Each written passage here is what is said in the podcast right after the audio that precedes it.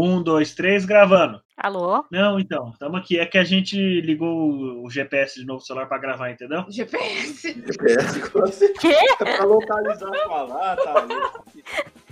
Ai, gente. Pra gente não se perder. Exatamente. Mas a gente já tá perdido. A gente só colocou o Craig aqui e ferrou. Que a gente não consegue falar mais nada. Quem vai começar uma história? Era isso A que eu tinha Bárbara. perguntado. Eu? Começa pela Bárbara. Mas a sua, a sua tá primeiro aqui, ó. É só numeração. Ah, é. São histórias pequenininhas, né? As É, minhas são grandes. As minhas são completas. São grandes? Nossa, eu peguei pequenininhas. É tipo assim, de uma página. Não, não chega uma página. Caralho, eu só tenho pequenininha. Então, mas se você colocar em fonte 72, ela aumenta. Ah, tá, entendi. Vamos deixar em cinco que, que fica mais rápido. É.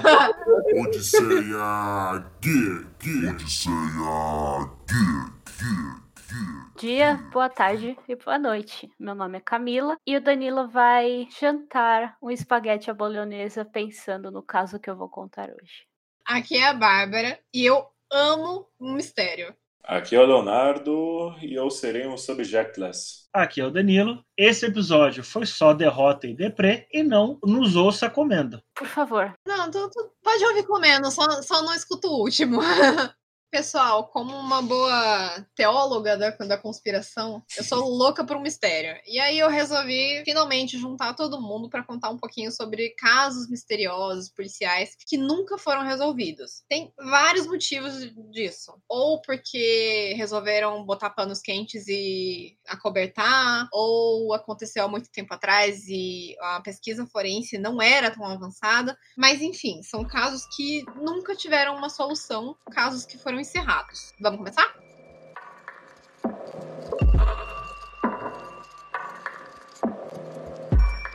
É preciso falar uma coisa para os nossos audionautas, que esse tipo de problema gerou, não vou dizer um trauma em mim, mas durante muitos anos eu fiquei realmente é, eu fiquei perplexo, enfim, eu fiquei per- perplexo com, com esse tipo de problema que a gente enfrenta aí na humanidade. Ninguém tá fazendo nada.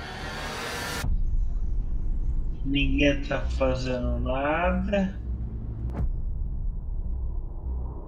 Você começou Vai a falar e não tá falando de nada. Exatamente, esse é o foco. Então, é, enfim, em 1951, uma senhorinha de idade em São Petersburgo, na Flórida, Quando, quando eu vi que era São Petersburgo, eu achei que era. Pronto, é na Rússia. Na Rússia que acontece essas coisas, mas não, é na Flórida. então, é o Florida Guy, né, colega? Não tem um. É, verdade, é Florida Girl. a Florida Girl aqui. Veinha, né? Aí eu encontrei algumas versões diferenciadas. É, que ela tava suavona, fumando um cigarrinho, sentado na, na poltroninha dentro de casa. O filho dá uma bitoca despedida na véia e vai embora trabalhar, fazer as coisas e tal. E ela morava no apartamento alugado e aí a, a- responsável, né, do apartamento, todo dia de manhã ela passava entregando as correspondências, né, que o Correios deixava. E ela começou a sentir um cheiro de um queimado, alguma coisa doce, mas como, sei lá, alguém podia ter queimado o biscoito, podia ter queimado o bolo, passou batido. Podia ter queimado a rosca.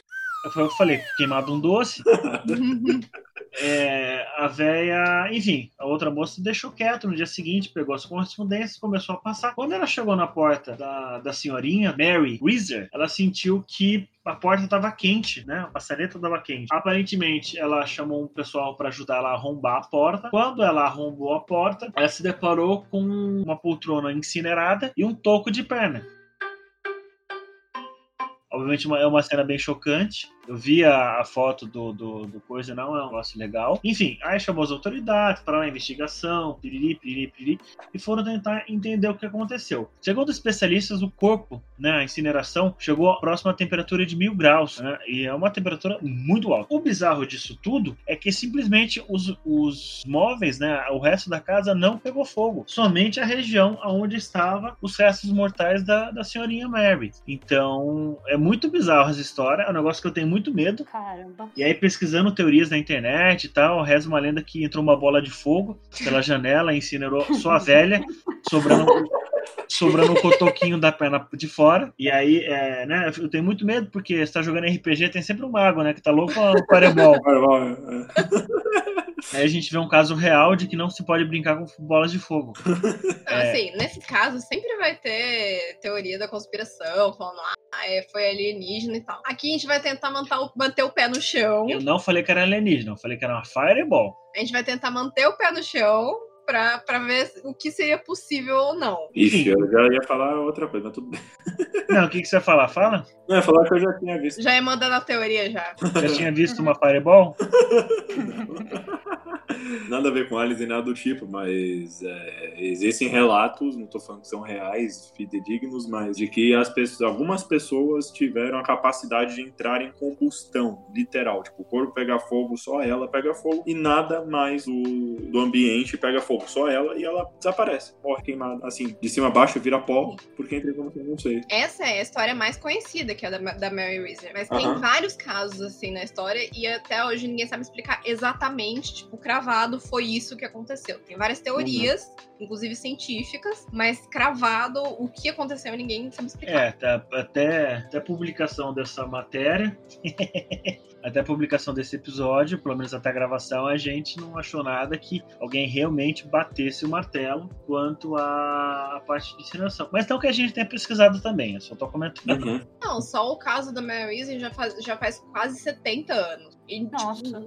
não se sabe por que que aconteceu. O, o negócio que eu acho legal nessa parte de, de, de estudo. É, teve uma época aí, gente, que eu queria ser advogado. E eu fiquei estudando um pouco da parte de necrópsia e da parte, de, da parte criminal da coisa, né? E eu estudei um pouco de perícia e tal. E a parte do. Como que eles determinam, né? Que, ah, como é que a gente sabe que aquele corpo, que aquele objeto chegou a temperatura de mil graus? É fazendo teste. A galera queimou muito tempo madeira. Ah, vão queimar madeira a 50, vão queimar madeira a 100, vão queimar madeira a 200. E aí eles veem, eles conseguem medir, por exemplo, quantidade de carbono, quantidade de algumas substâncias que sobra, né, depois da combustão, e é com, com base nessas proporções e no estado que as coisas se encontram que eles determinam a temperatura aproximada. Então, ah, você queimou uma placa de metal, que metal que é? Ah, sei lá, o níquel, tô inventando aqui, tá? O níquel só derrete a 800 graus. Então, se o níquel está derretido, a temperatura mínima que aquela região chegou foi 800 graus, por exemplo. É com base nisso. Enfim, eu me perdi agora totalmente no que eu não, tava o falando. que eu ia falar agora é que, tipo assim, não, o que não me entra na cabeça é que, segundo o quem estudou o caso e foi ver a parte mais científica, ela chegou a mil graus. Mil graus queimou durante quatro horas. Só ela queimou, mais nada. Não. me entra na cabeça o que num corpo humano é tão volátil a ponto de queimar a mil graus durante quatro horas e deixar uma pessoa em cinzas, Então. mas não queimar mais nada. A minha então, mas ah, quanto a, a- os casos, né, que, que se tem notícias do de autocombustão, ah, é isso, a pessoa queima do nada, só queima a pessoa, o indivíduo pega fogo e mais nada em volta queima, assim queima. Existem marcas de, de queimados, mas o que, que acontece? É um negócio chamado fogo por indução. Então, se você tem um negócio muito quente no centro da sala, tô dando exemplo, o ar vai esquentar muito ao ponto de, sei lá, a cortina do outro lado da sala se incendiar, entendeu? Mil graus é uma temperatura muito alta, muita coisa pega fogo, mas o, pelas fotos o que eu vi é um pedaço do carpete em volta tava chamuscado, vamos colocar dessa forma, Uhum. a cadeira e a cadeira queimada e a véia totalmente incinerada, totalmente incinerada. A cadeira ainda tinha umas estruturas, né, da cadeira, mas a véia só farelo e, o- e o toco da perna. Uhum. O que eu acho, minha teoria, tá? E a teoria do Danilo. Eu não sei se vocês sabem, existe um negócio chamado fogo fato. Você sabe, Cami? Você sabe, Léo? Uhum. Uhum. Então, para os nossos aí audionautas que não conhecem esse fato, é mais ou menos o seguinte: há vários relatos e as pessoas têm as, as devidas comprovações científicas que pessoas que morreram, né, depressão viração vedada ali no caixão, só concreta ali em volta do caixão, a- aquilo lá fica sobre pressão, porque você morre, bactéria começa a, a- a dissolver seu, né, comer seu organismo, seu organismo vai produzindo gases isso acontece, o corpo incha, para lá, para lá, para lá. Isso produz muito gás. Quando esse gás entra em contato com oxigênio, e são alguns gases específicos, ele entrou em contato com o oxigênio, automaticamente ele entra em combustão. Isso que é chamado de fogo fato. Isso acontece em alguns pântanos, por exemplo, Uhum. Uhum. mas também acontece dentro do ser humano. Ah, mas a gente não produz só quando a gente morre, não. Se você pegar o gás do pum, que é o metano, ele é comburente. Ele funciona como, como uma fonte, né? Uma fonte pode pegar fogo. Nossa, mas pra Uhum. pessoa ter- combustão espontânea, ela tem que comer muita sopa de feijão com. Muita. Eu acho muito estranho, né? Explodir alguma coisa com fuma.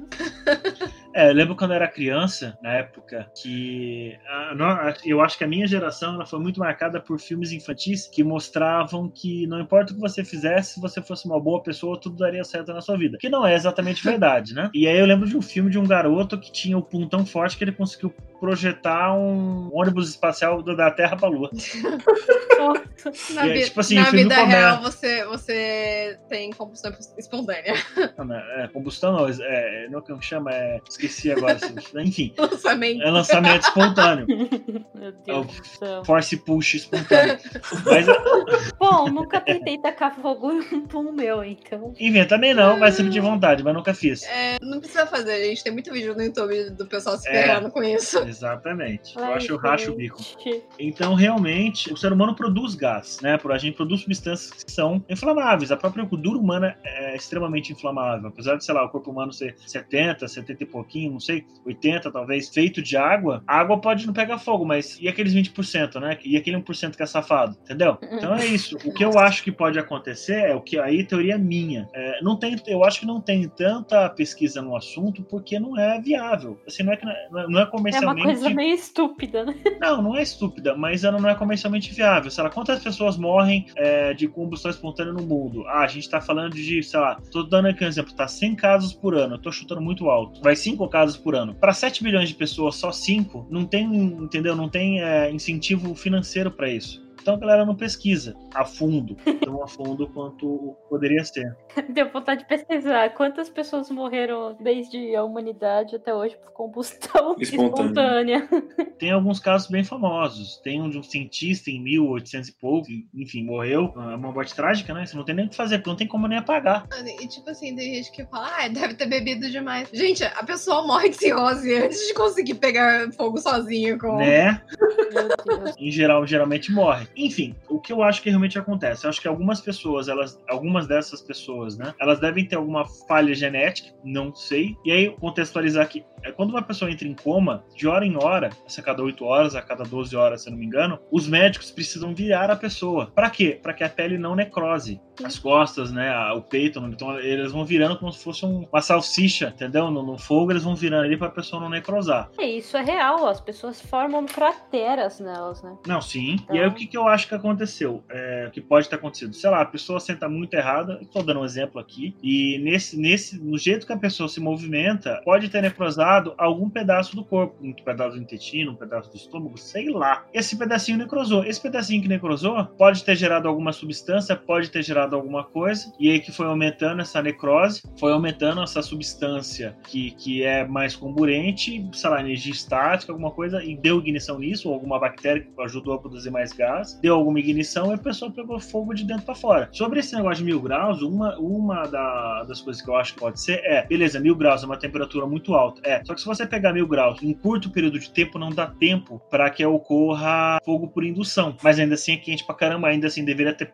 pegado fogo no carpete, deveria, né, fogo deveria ter se espalhado, mas não necessariamente, se for um negócio muito rápido, uma explosão muito rápida, e depois o fogo abaixa, fica só na, na brasa, às vezes não necessariamente atingiu o ponto de ignição dos outros materiais em, em volta. Enfim, eu sei que tá chato essa parte, é mais a parte científica mesmo da, da, da parada. E eu acho que é isso. Eu acho que a galera deve ter algum problema genético que induza a autocombustão. Pode ser que isso aconteça. Assim, eu não tenho nenhuma teoria sobre isso. Não consigo nem achar que a do Danilo é, é possível. Pra mim, nada Você é não acha provável. plausível? Não acho. Não consigo. tipo, não me entra na cabeça. Nenhuma teoria possível pra isso. Pra mim, esse é realmente um mistério. Mas nem se a velha fosse, por exemplo, é, viciada em sopa de feijão e ela deu um peito interno pronto ali, fudeu tudo. Ela tava, tava com o negócio necrosado, viciada em sopa de feijão, deu um peito interno e pronto, explodiu.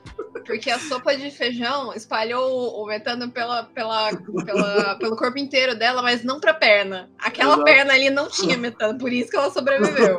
entendeu? Que horrível, velho. Imagina a pessoa explode, plá, só, só, só, só sai o cotoco voando, é por isso que não pegou fogo. Ai, que tristeza. Mas é que não explodiu, ela não saiu voando. Tipo, É. ficou ali. É assim que você conta, mas não é assim que eu vou fazer quando eu fizer o filme Hollywood.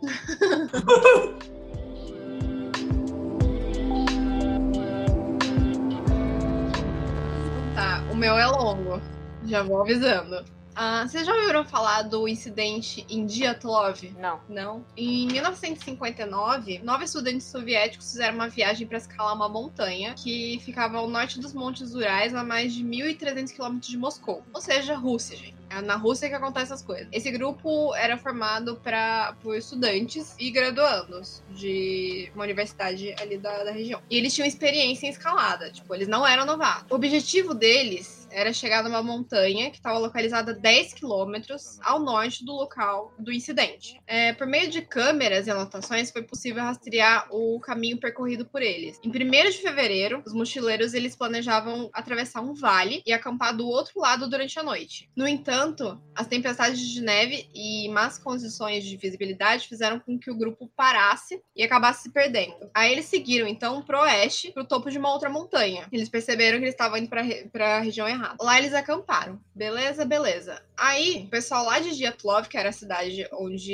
eles deveriam chegar, devia enviar uma mensagem telegráfica para outra cidade, que é de Visay, por volta do dia 12 de fevereiro, que era para avisar que eles chegaram. Mas no dia 20, não tinha nenhuma mensagem ainda. Ou seja, eles já estavam lá há muito tempo desaparecidos. Aí os familiares, eles exigiram uma operação de resgate e foi enviada as primeiras equipes de busca. Em 26 de fevereiro, seis dias depois que a, eles chegaram à conclusão de que a mensagem não tinha chegado, eles encontraram o acampamento abandonado. Aí é que entra a parte esquisita. Uhum. As barracas estavam rasgadas da parte de dentro para fora, não de fora para dentro. Nossa. Beleza? Beleza. Tinha um conjunto de pegadas que seguia até um bosque próximo. E lá eles encontraram a... os primeiros dois corpos. Eles estavam descalços, usando só roupas de baixo. E mais adiante, perto de um piano, tinha mais três corpos. E a posição su- sugeria que eles estavam tentando voltar para o acampa- acampamento. Os últimos quatro corpos só foram encontrados dois meses depois, debaixo de quatro metros de neve. Pois é, os corpos eles revela- revelaram indícios de violência. Pelo menos quatro dos mochileiros receberam ferimentos, fa- ferimentos fatais. Dois apresentaram fraturas cranianas, dois tinham extensas fraturas torácicas, um dos mortos foi encontrado sem a língua, e apesar disso, nenhum deles trazia feri- feridas externas consideráveis. Caralho. E isso derruba a hipótese de que eles foram atacados por animais selvagens. É isso Então, que eu tava pensando.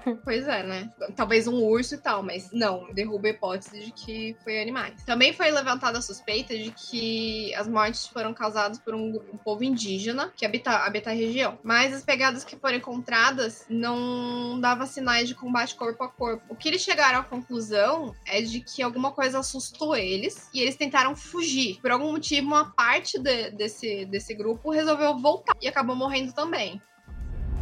As evidências também sugeriram que na noite a temperatura tava de menos 25 e menos 30 graus. Tipo assim, você tem que estar muito desesperado pra sair no meio de uma nevasca com menos 30 graus. Eles são russos, isso é tipo a primavera. Não, mas eles eles são russos, eles sabem que é o, o perigo de sair a menos 30 graus. Alguma coisa tava acontecendo ali pra eles serem. Inicialmente, a teoria mais popular foi a de que o grupo foi surpreendido por uma avalanche e fugiu para o bosque. Mas também chegaram à conclusão de que não teve nenhuma avalanche no local. De acordo também com os investi- investigadores, eles acham que uma força muito grande foi usada contra os mochileiros. Eles acham. Tipo, muito, muito grande mesmo, ao ponto de nenhum ser humano ser capaz de fazer. Então não foi ataque humano. Deus.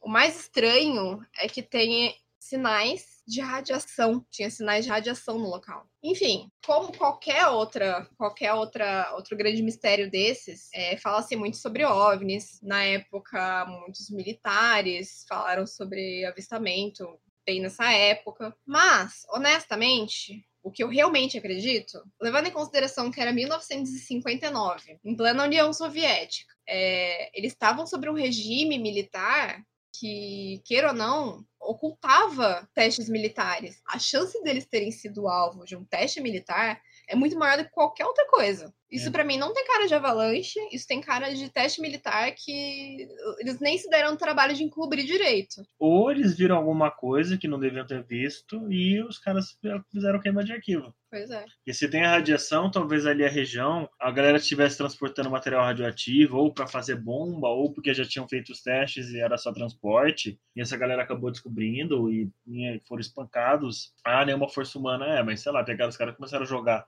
Enfim, de, de uma, de uma grande altura, né? Explica. É, ou, por exemplo, enfim, não sei. Teria que ver sinais de congelamento. O o frio extremo, né? Ele acaba fragilizando os ossos, acaba fragilizando o corpo. Ah, mas teve um que só perdeu a língua. Ele perdeu a língua, cara. Então, mas é muito, pensar que é muito específico? É bizarro, né? Entendeu? É muito específico aí. Eu acho que foi queima de arquivo.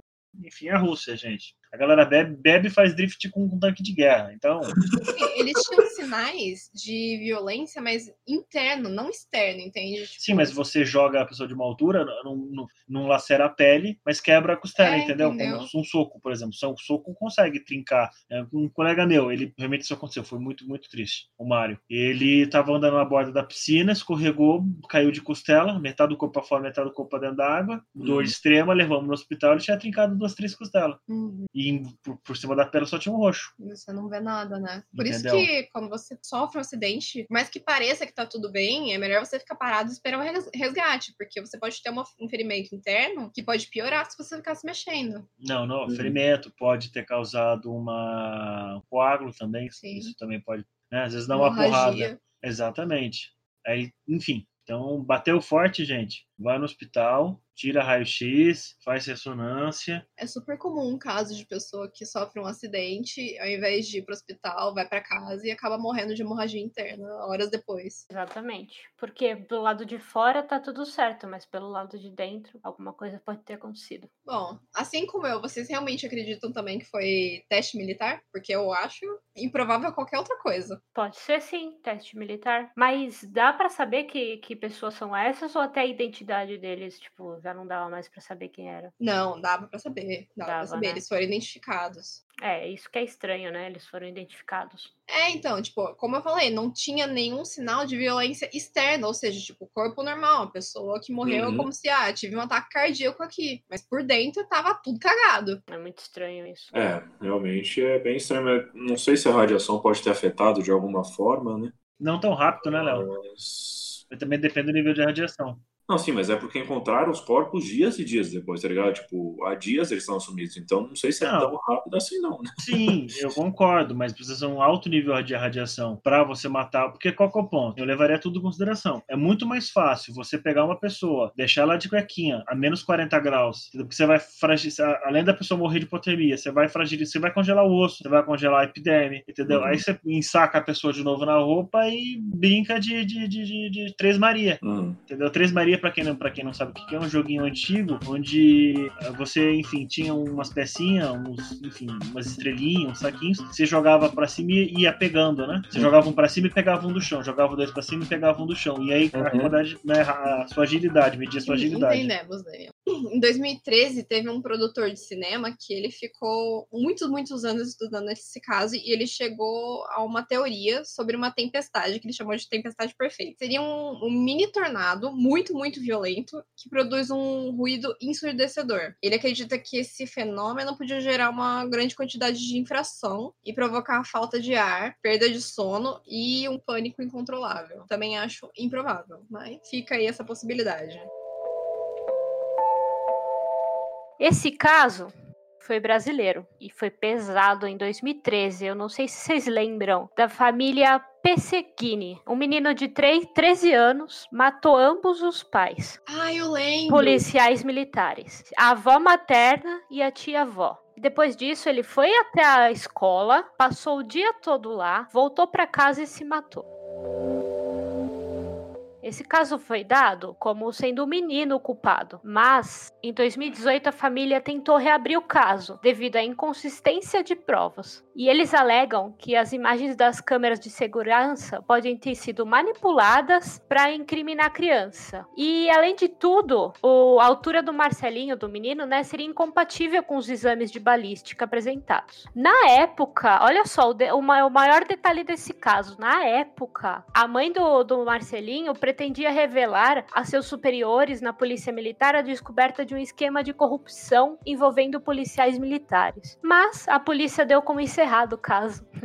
Porque será, né? Legal, né? E outra também, até os testes psicológicos dos- do, do menino não tinha muito teste, era mais o que os outros iam falando sobre ele, sabe? Mas ele não tava morto, como é que fazer o teste psicológico? É, com... Então, não teve o teste. Se você for pesquisar notícias, de fato não teve esse teste psicológico. Mas ele tava morto, como é que vai ter o teste? Não faz sentido o que você tá falando. É. chamaram médiums, né? Pra... Ah, é verdade, o menino se matou. Às né? vezes, às vezes o moleque ele já passava por tratamento psicológico Ah, então é isso. E eles consultaram uma psicó a psicóloga dele pra, ou psicólogo pra falar, ó, como é que ele era? Tem chances dele ter, ter sido o assassino mesmo? Eu lembro desse, desse caso e eu lembro que na Uhum. época o que mais me chamou atenção é o fato de que o tamanho, a altura do moleque não batia com a balística. E é uma coisa que não tem como, como dar errado. Se você faz o teste balístico, ele é muito preciso com a altura do. do... É, mas você consegue fakear isso daí. A pessoa pode agachar, ou a pessoa pode subir num banquinho. Não, sim. Mas, por exemplo, teve o caso mais recente. Não sei se tá todo mundo ligado do caso da menina que atirou acidentalmente, bem entre aspas, na cara da amiga dela. Sério? A filha, a família inteira treinava tiro. E aí, essa amiga foi passar um dia na casa dessa menina, que a família inteira treinava tiro. E o pai pegou uma arma, segundo o que eles dizem, e pediu pra menina guardar no andar de cima, onde a amiga tava. O disparo e o corpo foi encontrado no banheiro. A menina falou que foi por acidente. Beleza, foram ver porque verificar se realmente era acidente. Eles pegaram a mesma arma, colocaram a- as balas, fizeram teste, jogaram a arma no chão, fizeram de tudo. Ela não dispara sozinha. Hum. Essa arma não dispara sozinha. Porque a menina disse que ela tropeçou e a arma acabou disparando. Pela angulação que a bala entrou e saiu da, da cabeça da menina, o tiro não veio de baixo. O tiro veio exatamente num- numa reta só. Na mesma altura que a, a bala entrou, a bala saiu. Ou seja, alguém apontou pra cara dela a 30 centímetros do rosto dela e disparou reto, não torto, reto. Ou seja, alguém com quase a altura dela disparou. A própria amiga. Sim. Nossa, por que matar a própria E amiga? onde tá o né? mistério? Se eu estou explicando do como funciona mais ou menos a balística, Ah, sim. Pra mostrar que, tipo assim, se a balística tava dando que o menino não matou os pais, porque a altura não era consistente, Uhum. A chance de ter sido ele já diminui muito. É, a própria polícia parou o caso. Significa que, que, que mandaram matar mesmo. Só uma, uma explicação da parte um pouco mais científica da coisa é o seguinte: toda a trajetória no planeta Terra é uma parábola, entendeu? Ela, ela tende sempre ao chão. Como ela tende sempre ao chão, é uma parábola, entendeu? Ela é um arco, ela é um arco, ela é um semicírculo, vamos colocar dessa forma. Então você consegue detectar pequenas angulações aqui, 30 centímetros é muito perto. Não, não, não acho que tenha tido espaço, é, né, distância suficiente para que a bala tenha se curvado, né? Então por isso que eles, conseguem pegar a, a, aproximado, né? Qual foi a distância. Quanto à parte de ranhura, né? Da, da arma, o que, que acontece? A munição ela passa em altíssima velocidade. Então, qualquer, entre aspas, imperfeição que tenha no cano, ela vai acabar arranhando a bala de alguma forma, entendeu? Ela vai acabar mar marcando a bala de alguma forma. Então, eles pegam esses projéteis, né? Como se fosse uma, uma digital, como se a o cano da arma tivesse uma digital. Eles vão atiram várias vezes e comparam né, essas marcas para identificar, por exemplo, se foi a arma A ou a arma, ou a arma B, né? Que, enfim, que teve aquela, aquele projeto disparado, por exemplo. Teve um caso alguns anos atrás no Brasil que eu achei ridículo, eu era criança, sei lá, adolescente, 12, 13 anos talvez, quando aconteceu que o, o cara, enfim, a esposa tinha largado dele, ele tinha um revólver e o revólver, ele é muito mais fácil de acontecer um disparo acidental ou porque tropeçou alguma coisa do que, por exemplo, uma, uma arma mais moderna, uma Glock, é, enfim, Uma arma automática. uma arma automática, ela é muito mais, ou arma de pente, na verdade, né? Ela é muito mais difícil do- de acontecer. E, e, misteriosamente a- o revólver descarregou. Ou seja, houveram seis, era um tambor de seis, né? Houveram seis disparos. Não tem como. A arma não. Assim, você vai ter um tiro acidental. Não sei. Não seis, entendeu? Obviamente a esposa, né, a ex- ex-mulher do cara morreu, o cara foi preso. Que essa desculpa é totalmente esfarrapada. Mas enfim, é isso aí. Então, ela deve ter matado a amiguinha agora, porque a gente não sabe, né? É, então Ou faz. talvez não, ou talvez ela realmente tenha tropeçado e a arma estava estravada e ela puxou o gatilho, entende? A arma foi pra frente e o dedo pra trás, porque o gatilho é muito sensível. Não, ele- eles chegaram à conclusão de que não tem como ela ter disparado por acidente. Alguém realmente apertou o gatilho, destravou a Ah, arma entendi, e apertou o entendi. gatilho. Então, o que, que entende de acidental é, a- não foi a arma que se autodisparou, ponto. Foi um ser humano que disparou a arma, entendi. Não, é que, tipo assim, aquela arma tinha todo um negócio pra ela, pra ela disparar, entendeu? Não, tô- todo o aparato. Ela tem que estar destravada. Ah, a menina foi mostrar a arma pra amiga e deixou cair. Você foi mostrar a arma destravada, com bala no, no coiso, ia segurando o gatilho? Difícil, né? né? Enfim, a gente tá falando do caso, eu me lembro desse caso, eu fiquei também chocado. Desse caso do menino, aí mostraram que o horário de gravação da casa, se eu não me engano, tá? Não batia com a hora que ele saía da escola, porque tinha um carro que ninguém nunca viu que buscou ele na escola, e Uhum. piriri, piriri, piriri. É, e eu tava vendo agora, teve muita, muita inconsistência. Tipo, a arma do disparo era na mão esquerda dele. E, tipo, o menino era destro. E a, eles fizeram até uma. Quando você faz uma outra investigação pelos Estados Unidos, né? Nas fotos tinha sombra atrás do menino, como se fosse alguma outra pessoa agindo, sabe? Tá, esse caso foi pesado. Não, assim, acho que esse caso é um que a gente sabe o que aconteceu. Queima de arquivo. É. né? E como a maioria dos casos de criança que comete crime, entre aspas, né? Porque provavelmente não foi ele. Eu lembro que na época rolou uma puta discussão de que isso era causado por causa de videogame, porque acharam. Acho que ele, o moleque jogava Assassin's Creed. tipo, Exatamente, é, eu passei pela essa notícia agora há pouco, que Nossa. culparam até Assassin's Creed. Ele matou os pais porque ele jogava Assassin's Creed. Puta que pariu, hum, gente. hum, hum. Olha, esse caso desse menino, eu tenho certeza que ele não matou os pais, mas, tipo, uma pessoa tipo Suzane von Richthofen, que de fato matou os pais, não é por causa de jogo de videogame, é por causa de probleminhas na cabeça. Bom, a Richthofen já tem um sobrenome maldito que é Richthofen, né? Esse sobrenome aí alemão é pesado. Tem, carrega muita energia negativa esse sobrenome aí. Você tá sendo preconceituosa. Todos os alemães, os alemãos têm nome alemão e nem todo mundo entendeu. Não, eu não tô sendo preconceituosa, eu tô falando que esse sobrenome em si. É que tem casos na família dela, entendeu? Não, eu sei, mas vai. Não, não é que tem casos na família dela, existem casos nesse sobrenome. Não, acho que o tio avô dela, que, que se não me engano, acho que o tio avô dela fez parte do, do Reich. Esse é o ponto. Era o tio avô dela mesmo? Ah, eu não sei, era um parente, não era tão distante, não, viu? É, vamos deixar claro que essa parte eu não pesquisei, então. Não, é que existe um aviador chamado que foi o As dos Ases na Alemanha, que ele mais gostava era matar, né? Ele era um aviador, Nossa. é, e o sobrenome dele era Richthofen. Sabe o que é mais estranho desse, desse sobrenome aí, o Richthofen? Esse As dos Ases tinha o mesmo nome da- do pai da Susana, Manfred Ron- von Richthofen. As dos Ases? É, ele se chamava Manfred. Ele era um puta de um piloto, é isso? Era um, Provavelmente era era parente, gente. Provavelmente. Então, teve uma história aqui que eu vi que é muito interessante, ah, que eu não fazia a mínima ideia, mesmo porque né, eu era muito pequeno na época, não realmente não ia lembrar disso de forma alguma, mas a referente é, a um ataque terrorista com agente biológico dentro de um mês depois do 11 de setembro de 2001. Beleza, bora começar. Teve um caso muito bacana que eu vi aqui. Muito bacana. Muito bacana. Nossa, amor, 800 pessoas morreram. Foi um caso muito bacana. refaz. Que eu não fazia a mínima ideia, mas eu pesquisei aqui e dentro de mais ou Não, menos. amor, refaz, o caso não é bacana. Puta que pariu, foda-se, é bacana.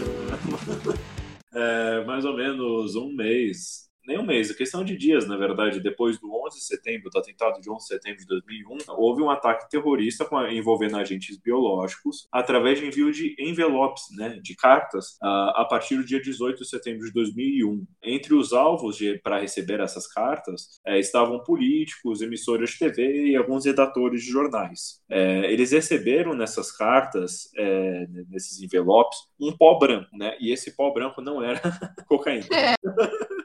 Não era para fazer uma festa. Não era fazer uma festa. Alguns chegaram a ter o, o contato né, tátil né, com esse pó, enquanto outros só viram, tipo, assim, abriram um pouquinho o pacote, viram, né? Outros nem abriram. E beleza, deixaram de canto, né? Tipo, ah, puta, o que, que é isso aqui, né? É, deixaram de canto. Quando foram ver, muitos desse, de- desses que receberam a carta começaram a apresentar febre alta, né? A saúde debilitada e sintomas de com é, algumas, algumas questões até mesmo erupções cutâneas, né? E foram ver, e, e nesse período, né? Foram ver que nove pessoas que receberam essas cartas chegaram a falecer até dia 21 de outubro, né? Ali deu mais ou menos um mês, né? no dia 18 de setembro que eles receberam as cartas, essa, essa galera, né? Até dia 21, nove dessas pessoas que receberam as cartas faleceram e foram é, descobrir que elas foram infectadas com a bactéria é, chamada de antraz, né, que também é chamado de carbúnculo e é uma doença infecciosa causada pela, pelo bacilo gram-positivo chamado de bacillus anthracis. É uma espécie de, de, de bactéria, né? Uma pequena curiosidade sobre o antrax. Tem uma grande quantidade de antrax preso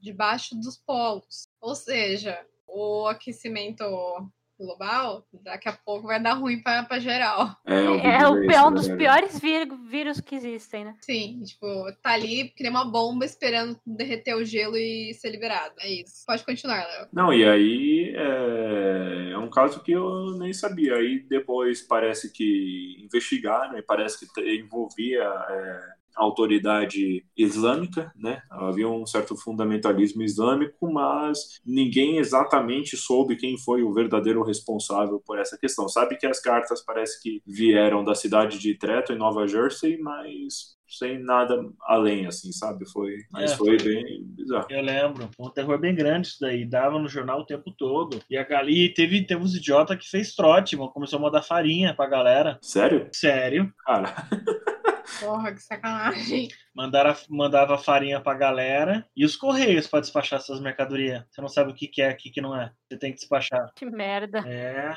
o- no no serviço postal americano, né? Não os correios, a galera se ferrou. E é engraçado que alguns anos. Engraçado não, triste, né? Triste coincidência que alguns anos depois a China põe o mundo inteiro de joelhos, basicamente da mesma forma. cara, A gente tá com Covid, né, velho? Lá vai as teorias de conspiração do Danilo. É, eu achei duas fontes de informação. Uma diz que 22 pessoas ficaram doentes e 5 das 22 que receberam as cartas morreram, enquanto outra fonte diz que 9 pessoas morreram. Eu não sei exatamente a quantidade de mortes, mas enfim, entre um número entre 5 e 9. É, até É. hoje eles arquivaram o caso e tipo, É. deram por encerrado. Ninguém quis saber mais. Sim. Ah, deve ter pauta cúpula da, da- da- do FBI, e, enfim, ou CIA, né? Ou várias agências, Bureau Britânico e tal. E porque é um negócio que pode acontecer, né? Você pega um agente patológico, cria um laboratóriozinho clandestino em qualquer cidade, transmite o agente patológico, recria ele lá, pega esse negócio e vai pro grande centro, acabou. Imagina Assim, uma- uma- um negócio desse na Paulista, sabe? Eu não é? acho que tenham deixado de pesquisar esse assunto, até porque tipo, ele aconteceu em 2011. Tecnologia para se achar o culpado não falta. Não, 2001. É, 2001, desculpa, eu me enganei. É, aconteceu em 2001. Naquela época já tinha tecnologia mais do que suficiente para achar o, o culpado, entendeu? Uhum. É o mesmo caso do moleque, entre aspas, que matou os pais. Não é interessante continuar, entendeu? Mexer nesse vespeiro. Eles não querem que o culpado seja pego. No caso, É, então esse- é. no caso do ataque de Anthrax, eu acho que é muito mais provável que tenham feito um acordo Interesse político, né? Com o próprio assassino para usar o Anthrax como arma, como arma bio, como bioterrorismo. Pelo não, hein? Tá gravando? É. Tava, né? Eu vou ter que editar isso aí, só pra ficar. Vai editar, não. Vai mostrar que lá tá, com- tá com a pigoga na cara, garoto. Mas o que, que o Gabi falou aí? Ou foi meu pai, não foi o Gabi, não. Ah, foi seu pai? Juro que eu ouvi a voz do Gabi. O seu pai chegou com o mangusto, com mangusto solto na tua frente? Eu não entendi nada. É que eu, eu saí do banho e vim pro podcast. Eu tô enrolado na toalha, não tô de. Oi, oi. É um burrito, você tá, você tá um burrito de carne. Follow up, né? Segue o jogo aí.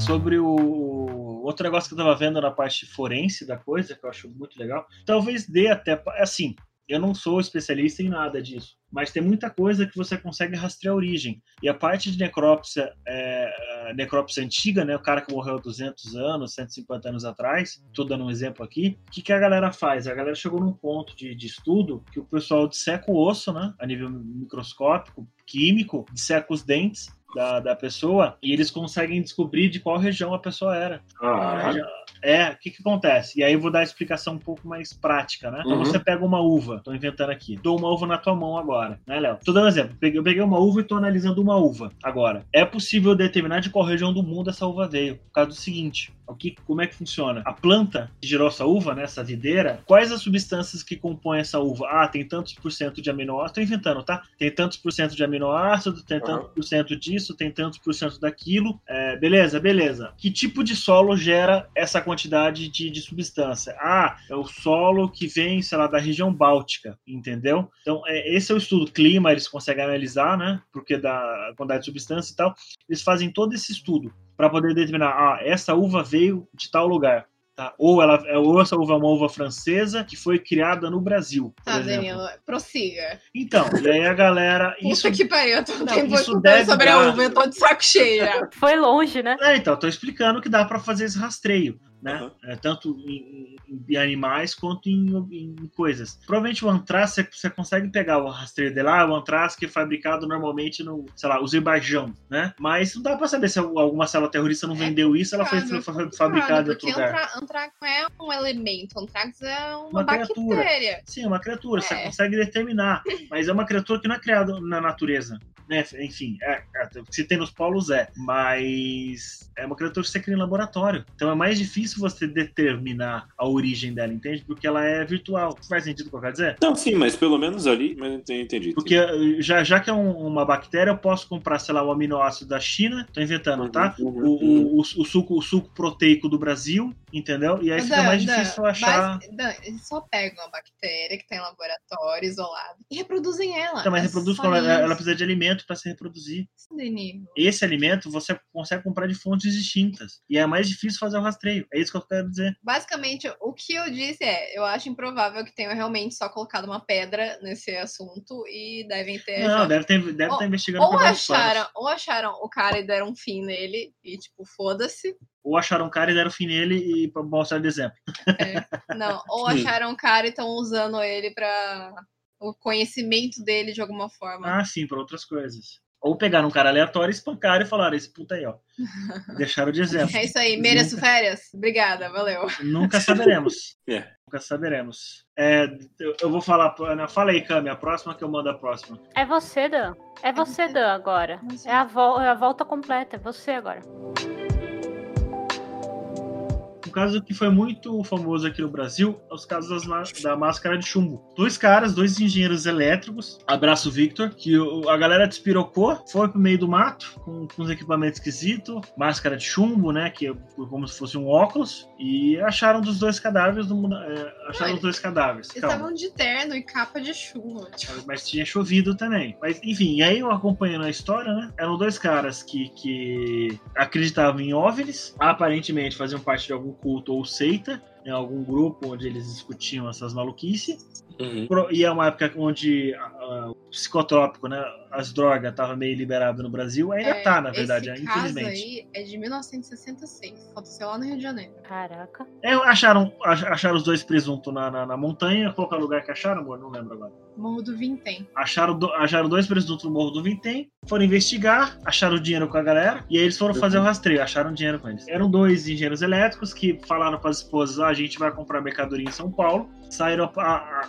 eles acreditam que eles saíram com mil dólares, o que para época era dinheiro pra caramba. Sei lá, vou chutar aqui, não sei, 8 mil reais, 10 mil reais hoje brincando. Hum. Não, muito mais que isso, porque é mil dólares. É, enfim, tá ser 5 reais, né? Vou chutar, vai, 10, 20 mil reais ali Tá. pra, diz- diz- disseram para disseram as esposas que eles iam comprar uma mercadoria em São Paulo, para as lojinhas, e eles saíram de casa, pegaram um ônibus e foram pro, pro Morro do Vintém. No meio do caminho eles compraram a capa de chuva, isso a polícia conseguiu rastrear, compraram alguns pequenos equipamentos de uma outra loja de, de eletrônicos, Ou seja, eles pretendiam voltar. eles pretendiam voltar, ou, sei lá, algum, algum equipamento que eles precisavam, Tá. e aí foram pro Morro do Vintém. Dali pra frente, ninguém tem certeza. O que é bizarro na história é, quando a polícia encontrou os presuntos, eles estavam aparentemente debaixo de algumas folhas que foram cortadas, ou seja, alguém fez uma cama pros caras, só que com eles dois, ou ali na. Com eles dois não foram fachados nenhum, objeto cortante, uma faca, um facão. Aham. Então eles acreditam que havia pelo menos mais um terceiro elemento ali. Enfim, encontraram os cadáveres, fizeram exame toxicológico, ninguém descobriu nada, nenhum tipo de exame toxicológico, nada indicou a morte, então a- a a- ninguém sabe o motivo, a ca- a causa mortes, né? Uhum. do- do- dos caras. E aí um, um- um dos irmãos dele reclama que a autópsia foi feita de mau jeito, que o médico legista não estava lá, quem estava, acho que era um estagiário um assistente, e esse assistente meio que parece que fez a autópsia. Então não era uma pessoa né, qualificada. E no copo foi- nos dois copos foram encontrados alguns equipamentos de eletrônica, uma garrafa de água vazia, duas máscaras de ar, eh, duas máscaras de chumbo, que na verdade não seria bem uma máscara, tá mais para um óculos de chumbo, porque só Não. protege a faixa do olho. Era um óculos usado é, pra proteger de radiação, tipo raio-x, pra médico mesmo, técnico. Uhum. Por que, que eles saíram com essa máscara não se sabe até hoje. né? Então, eles acham que, de alguma forma, eles pareciam tentar se proteger de radiação, não só por causa do óculos, mas porque eles estavam com uma toalha molhada. Porque a toalha molhada protege de radiação, não sei dizer, mas. Alguém do mochileiro, né? É, a toalha. Sempre a toalha. Enfim, e aí que tinha um bilhete com eles, com algumas instruções. E aí eles encontraram a seguinte mensagem no bilhete: 6 e meia, é, 4 e 20. Caraca, 4 e meia. Está no local determinado. Não, para tudo. Daniel, foi aqui no meu horário. Ele Deu três horários diferentes. 16 e meia. Conseguiu o horário então? Tá, prossiga, Danilo. 16 e meia. Está no local determinado. 18 e meia. Ingerir cápsula. Após efeito, proteger metais. Aguardar, é, aguardar sinal máscara. Enfim, foi esse o bilhete que eles foi, foi esse o bilhete que foi encontrado junto com, com os cadáveres. E mais nada. Eu tenho uma teoria para isso. Se foi realmente um efeito alienígena, eles entrevistaram os locais, né? E falaram que eles viram luzes no céu, falaram que eles viram objetos voadores, né? Mas assim, é foda porque depois de, do, do caso entrar Ganhar pra fama. fama, ganhar fama, é muito fácil meio, meio mundo falar que viu óbvio. É, é. Entendeu? Uhum. Qual pescador nunca pescou um, pescou um peixe de 10 quilos? Né? Enfim, ah, tudo pra aparecer na televisão também, né? Mas enfim, se foi realmente um caso alienígena, eu, eu dei uma teoria dos corpos terem ficado. Hum. Eles virtualizaram o cérebro dos dois. Ah, entendi. Jogaram pro HD que nem, Vai saber, né? que nem aquele Black Mirror lá, Santa Juanita lá, São Junipero. Enfiaram, enfiaram, entendeu? Enfiaram dois bagulho na cabeça dos dois, chuparam a- o cérebro e foi embora. Ou então eles largaram porque eles estavam de máscara de chumbo. E apesar de mais, uma vinha cair. É, Nossa. Que ideia bosta. Não, o engraçado é tipo, não, eu- vai ter radiação aqui. Eu só vou proteger o olho. O resto da cabeça, foda-se. Ah, eu uso uma toalha molhada. Não tem Não é, problema. ah, É. E aí, e aí eu quero que vocês tenham a seguinte visão, galera. Tem uma passagem, uma cena no, no Exterminador do Futuro, Hum. que quando a, a galera tá no parquinho vendo a bomba explodir, né? E aí a, a mãe do John Connor segura na grade e você só vê aquela rajada de fogo e, fi- e o corpo carbonizado, né? É isso que ia acontecer, só que ia proteger o olho. A lufada de fogo, pá, só o olho ficando intacto. É aqui que eles querem enxergar, né? O que quer que seja, né? Antes É. de morrer. Em tese, talvez o sinal ia se projetar na máscara de chumbo, mas Sa- Sabe aquela cena de desenho animado que é quando alguém toma um, sei lá, um escapamento do carro na cara, alguma coisa assim? Que aí a, a pessoa preto. fica inteira preta, mas ela tá de Sim. óculos. Na hora que ela tira o óculos, o olho intacto. É Bem tipo isso, mesmo. gente. Mas Exato. assim, uma coisa que é fato é que em 1966 as drogas, as drogas eram em geral liberadas, tipo, não era proibido consumir e tipo era bem comum, bem popular. Além no Brasil? disso, sim, aqui no Brasil. LSD inclusive na época. Sabe-se que esses dois caras eram de uma seita que acreditava em alienígena, acreditavam num monte de coisa. Então, provavelmente, esse é um caso de bad trip real. É. Ou sei lá, tem ayahuasca, os caras tomaram uma ayahuasca, deu errado com outra coisa que eles ingeriram. E ou vai ver o dono da seita tava só testando. Ah, deixa eu testar essa receita nova que eu fiz aqui. Hum, hum. Chama os dois, entendeu? Chama Dois os dois lá que eu vou testar. É, boi de piranha chama. Chama os dois boi de piranha. E deu, o bagulho deu errado. Entendeu? Era a viagem mais louca do mundo. É, e outra, ah, não tem, não tem seita que faz isso. Tem, tem seita que faz isso. A, a própria. Santo Daime, né? Não, não só não, só da ayahuasca. Aquela lá do, do, do, do, do John Wick. O bagulho dos alienígenas lá. Tem, é, Cientologia? Cientologia, é. entendeu? Tem cientologia. Vai saber o que essa galera faz, entendeu? Não dá pra saber o que esse- esse povo tá fazendo. A não ser que você tenha muito dinheiro, porque a cientologia.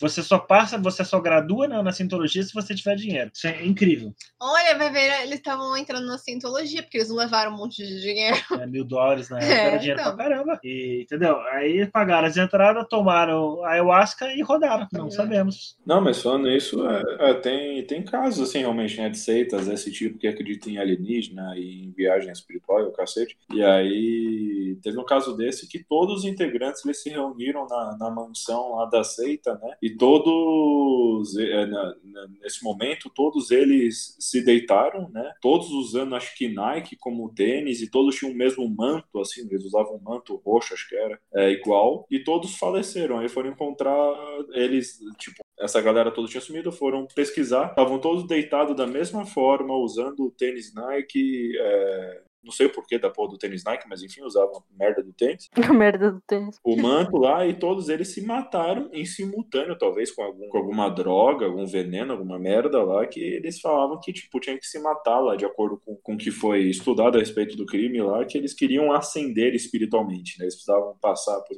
Mas tem casos e casos, só que esse é um caso que foi investigado e foi identificada a causa mortes. Né? Sobre esse caso aí, o Red Ah. Dead tem uma passagem dessa com o curso da tartaruga, né? Tem. Que a galera Não se só. joga do penhasco. Não só o culto, o culto da tartaruga, que é, é uma referência ao Epsilon, que é ah, o culto que existe no GTA, que é uma referência à Scientologia. Mas no, tem uma casinha em Red, Red Dead, que quando você entra, você vê todo mundo morto na cama, assim. várias- são várias, várias beliches e tipo, todo mundo, cada um na sua cama morto. E aí você olha do lado das cabeceiras, tem um frasquinho de remédio.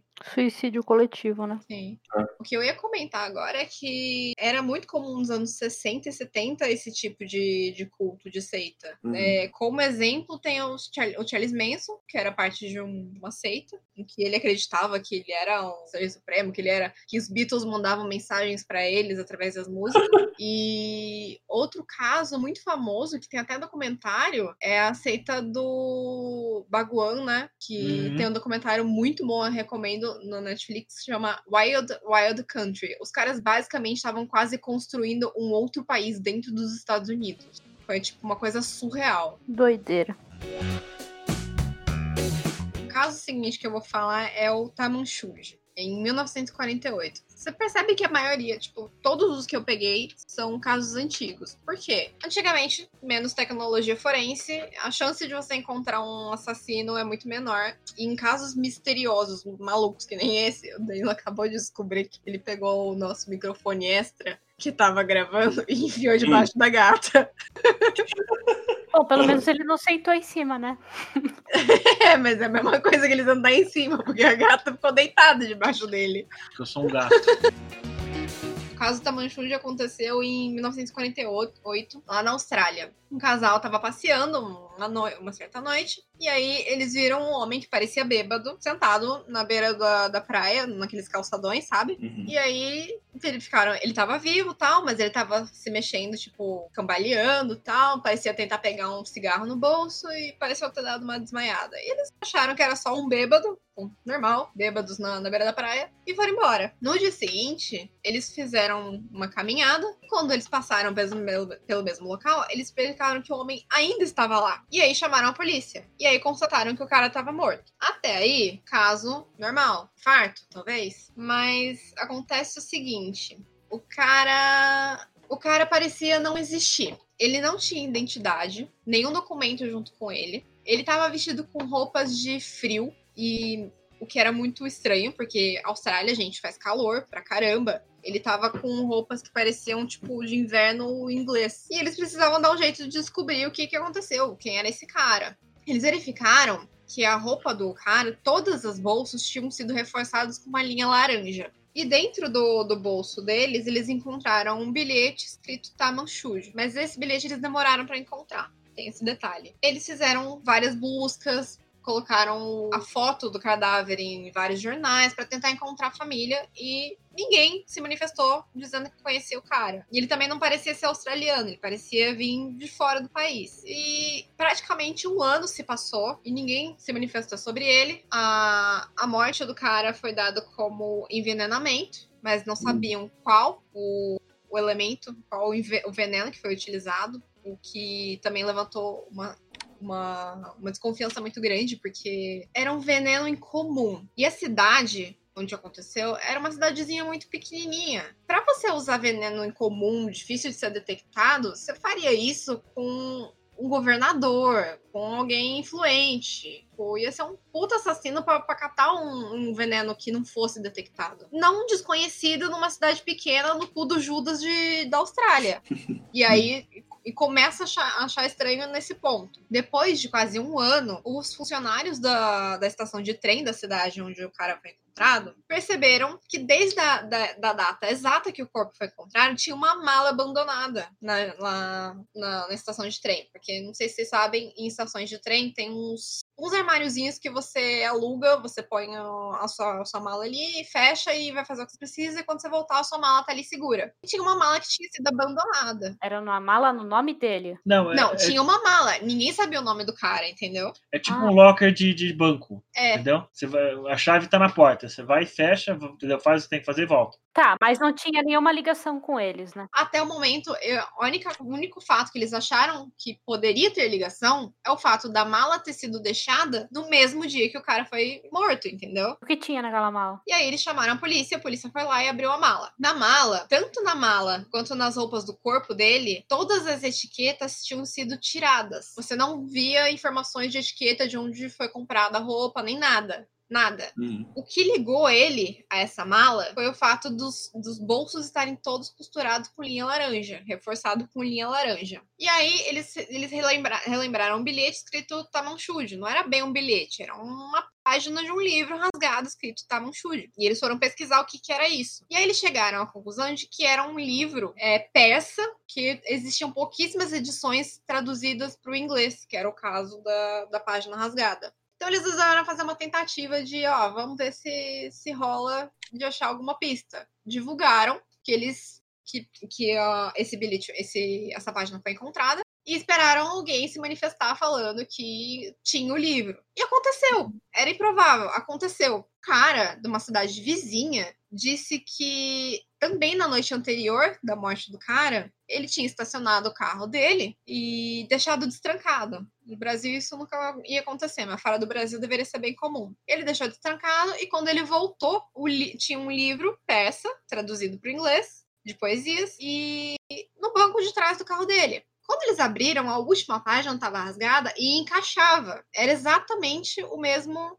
A página do livro era exatamente o que estava no bolso do cara. De alguma forma, alguém colocou no carro do cara. E aí, junto com essa parte rasgada, no livro tinha um código estranho, que eu não vou nem falar, porque é- era um monte de letra e número, ninguém conseguiu decifrar até hoje. E tinha um Uhum. número de telefone. E eles ligaram nesse número de telefone. Era de uma enfermeira. E aí eles questionaram se a enfermeira conhecia o cara. Eles tinham feito um molde de gesso do cara para mostrar para as testemunhas, para ver se descobria quem era. E a enfermeira disse não conhecer o cara, mas dizem que ela pareceu assustada quando viu a- o molde de gesso. Parecia que ela queria desmaiar. Então estranharam a, a reação dela, mas ela afirmou que ela não conhecia. E aí, quando questionaram sobre o livro, sobre ter o, telefone dela no livro, ela disse que ela tinha uma cópia desse livro, sim. Tinha tido uma cópia desse livro muito tempo atrás Uhum. também traduzido para o inglês, mas que ela deu de presente para um colega que era, era major, era major tenente, um tenente do exército australiano. E eles entraram, e, tipo, até o momento, eles acharam então que o, o cadáver seria esse major. Mas eles descobriram que ele estava vivo. E aí que vem a coisa mais esquisita. Ele estava vivo e ele estava com o mesmo livro que ela tinha dado para ele. Hum. Ou seja, existiam dois livros. Um que ela deu pra ele e ainda estava com ele, e um segundo livro que, por algum motivo desconhecido, tinha o telefone dela e foi parar no, no- bolso do morto. Também acho. mu- E ela também ficou meio estranha quando viu o rosto do cara, né? Então, mas aí eles encerram o caso nisso, porque não foi mais pra frente. Nossa, tenso isso daí. Eles não, eles não encontraram mais pista nenhuma. Eles não sabem até hoje o que matou exatamente ele. Eles não sabem quem foi. Eles não sabem quem é ele. Eles não sabem de onde ele veio. Nada. Não tem informações sobre esse cara. É como se ele não existisse. É, foi um. Como se fala quando a pessoa. Um anônimo, né? E aí tem a teoria mais plausível. Na época, 1948, a chance dele ser espião é muito grande. Uhum. Por causa do jeito que foi a morte, porque ele estava envolvido de alguma forma com um membro do governo. Do governo, não. Do um membro do exército. Ele ser assassinado com veneno provavelmente muito raro. Tudo indica, e o fato de, tipo, ele parecer não existir, não ter sinais, rastros dele no mundo. Tudo indica que ele seja um espião que foi Uhum. pego e morto. Agora, recentemente, no ano passado, essa enfermeira ela faleceu e a filha dela pediu um exame de DNA. Porque ela acreditava que ela pudesse ser filha do cara morto. Eu não sei nem se esse exame chegou a ser feito, porque pelo que eu soube, o, qualquer traço de DNA foi destruído. porque- Cremaram o cadáver. Não, ele foi embalsamado. E o processo de embalsamento fez com que tipo, não tivesse mais na- nenhum rastro de DNA. Olha. O cara foi embalsamado. Foi. E pra piorar, de alguma forma, não sei explicar se foi incêndio ou o quê, mas a mala foi destruída. Então, tipo assim, Cara. É, Realmente assim, pra não já- deixar nenhuma já pista. era, já era misterioso. Já tinha um monte de coisa faltando. E o que tinha de pista foi destruído. Então, nunca é ter espião, né? isso. É. Ou podia ser um alienígena, vai saber. Ele era um. Como se fala? Homem de preto. Homem de preto. A man in black. Mas é, esse é um dos casos que eu acho mais esquisito, sabe? Tipo, ele não ter nenhum, nenhuma ligação com o mundo, sabe? Então, é nesse Aham. processo de, de, de rastreamento genético que eu falei, rastreamento de, de porções, de materiais, foi, foi pouco tempo, acho que década de 80, 90 que isso daí começou a ser desenvolvido. Então, acho que realmente na década de 50 não tinha. Não, e ne- Não, não nesse tinha. caso, eles olharam pra cara dele e falaram: ele tem cara de inglês, provavelmente ele veio da Inglaterra. Mas, tipo assim, ele, ele É tem isso. cara. E é isso aí.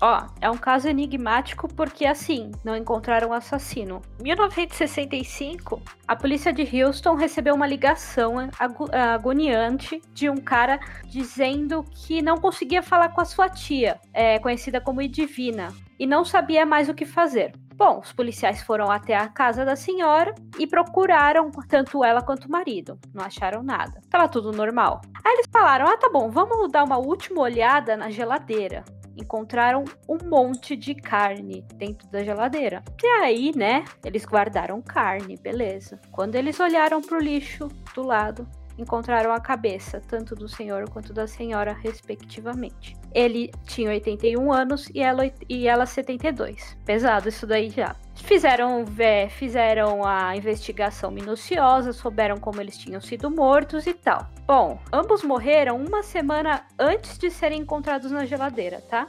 Foram encontrados, além disso, dos corpos, pouco vestígio de sangue no quarto do filho deles, Charles Roger. E ele tinha 43 anos e foi considerado o único suspeito. Só que o cara desapareceu depois do crime e nunca foi achado. A única teoria que tem é que ele sofria diversos abusos dos dois pais, desde pequeno. E até a idade dele, dos 43 anos, ele ainda sofria abusos dos pais dele sempre fazerem financiamentos no nome dele, sabe? Ter dinheiro e os pais sempre estão fazendo Uhum. financiamento. Bom, em 1975, 10 anos depois, eles deram o caso como encerrado e o cara como legalmente morto. Ca- O cara conseguiu sumir. É, a única coisa que eles têm mais ou menos é que acredita-se que o suspeito tenha fugido pro México pra tentar viver como geofísico. Olha, É, é bem específico, né? Ele foi ver como geofísico. Puta que pariu. Ele já sabe mais do que o suficiente pra achar o cara. Nossa, gente, mas tipo, pesado. Sim. Ou seja, cortou, treinou, voltou pra casa. Aquelas cabeças devia estar um cheiro. Então, eu não sei, porque cadáver fede. Como é que os caras não, não, não, não sentiram o cheiro? né? Como Não, é que os geladeira. vizinhos não percebem? Não, fiz tudo bem, que às vezes a janela tá fechada e tal. Mas a hora que você entra na casa, não tem como você não sentir, eu acho, né? Porque, não, tudo bem, tava na geladeira. E a cabeça? Entendeu? Uhum. Ah, pode não ter sangue, mas e a pele apodrece. Cartilagem apodrece. Mosca, E né? teve o detalhe que eu li, que eu passei por cima, é que assim, as cabeças não estavam intactas também, tá? Ah, ele te- teve que. de- Como é que é que se fala? Desmembrar, né? A cabeça já, as cabeças já não estavam mais intactas. Não foi assim, olhou pro lixo, achou a cabeça. Foi tipo, alguma coisa ali que indicava que era a cabeça, sabe? Não entendi. Era uma lembrança, era uma lembrança de uma cabeça. É, Gore. Exatamente gore. isso. Ah, eita. Eu vou comer macarrão à bolonhesa de janta. É, Vai ser maravilhoso. Eu falei que era um caso pesado. Nossa, a Danila é muito fresco com essas coisas. Puta que pariu. Eu não posso nem assistir American Horror Story jantando. Eu não tenho mais estômago, não. Detalhe, eles declararam o cara como morto pra poder vender a casa, tá? Puta Ah, que sim. pariu. Ou ser confiscada pelo governo. Uma ou outra. A gente tava, a Bárbara, a gente tava vendo um episódio do, dos Irmãos à Obra, que o nome em inglês é horrível, né? Property Brothers, É. Irmãos Propriedade. Que a, uma das casas tava com uma- um desconto super grande, porque tinha sido uma plantação de maconha, um viveiro de maconha na casa.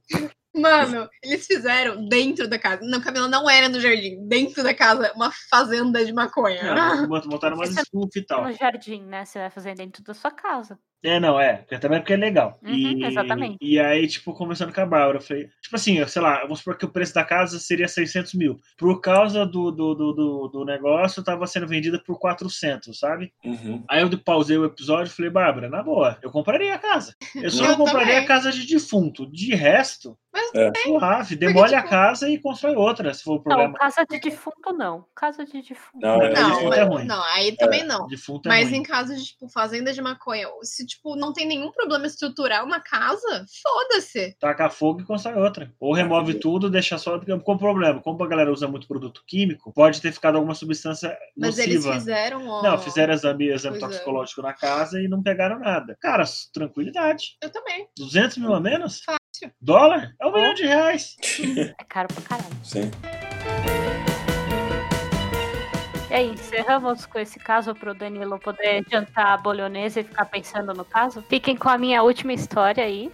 Desculpa se alguém estava comendo. Siga-nos no Instagram e no Facebook, arroba Odisseia Geek. Boa noite ou bom dia, pessoal. Ah, fica a dica, gente. Lá no Instagram, a gente sempre responde comentário no, na- nas nossas fotos. A gente sempre Uhum. responde DM. Se vocês tiverem alguma teoria, a gente quer escutar. Se vocês não quiserem fazer um comentário público lá no- na, na, na postagem desse episódio, pode mandar em inbox pra gente. A gente responde. A gente tá muito afim de conversar. Se vocês também tiverem um outro caso interessante pra contar, a gente tá muito afim de escutar, tá certo? Sem dúvidas. Até a próxima, gente. E o mais importante, não morram. Não morram, você vai parar nesse episódio.